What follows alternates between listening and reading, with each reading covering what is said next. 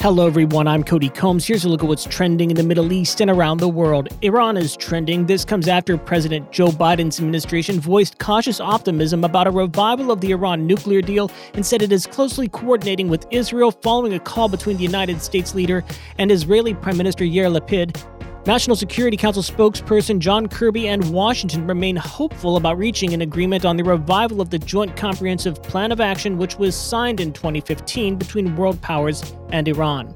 Travel stats are also trending, in particular from Emirates, the world's largest international airline, which says it carried more than 10 million passengers on nearly 35,000 flights to 130 destinations this summer as air travel came roaring back.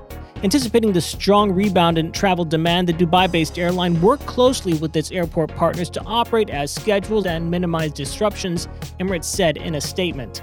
Egypt Tea Supply is also in the mix on social. Egypt's largest tea distributor has warned that stocks are dwindling and called on the government to ease exchange restrictions brought in to stem the flow of currency out of the country.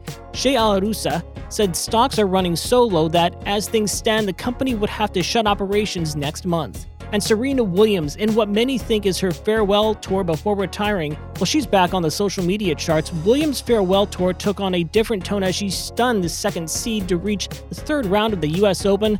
Quote, There's still a little left in me, she told the crowd. That's it for today's trending Middle East update. For our full range of podcasts, head on over to our special podcast section of thenationalnews.com.